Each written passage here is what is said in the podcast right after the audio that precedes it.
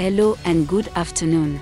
This is Nigeria news headlines on News Scroll at midday.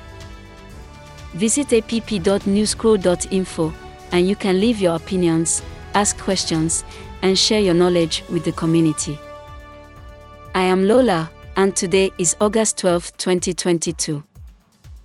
Here are the top Nigeria news headlines, filtered from multiple sources.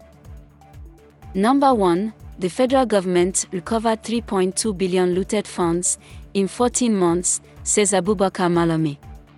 Report by ICIR Nigeria. 2. Why I did not use military force to rescue victims of the Abuja Kaduna train attack, President Buhari speaks on the issues. Report by Vanguard NG. 3. The Labour Party will transform Nigeria's economy from consumption to production. Report by Leadership NG. 4. Nigerians send their reactions to Governor Wike dragging PDP's Atiku and Tambuwal to court. Report by Naija News. 5. Peter Obi is not ready to rule Nigeria. Report by The Nation Online. This rounds up the headlines at midday today from News Scroll. Visit app.newscroll.info.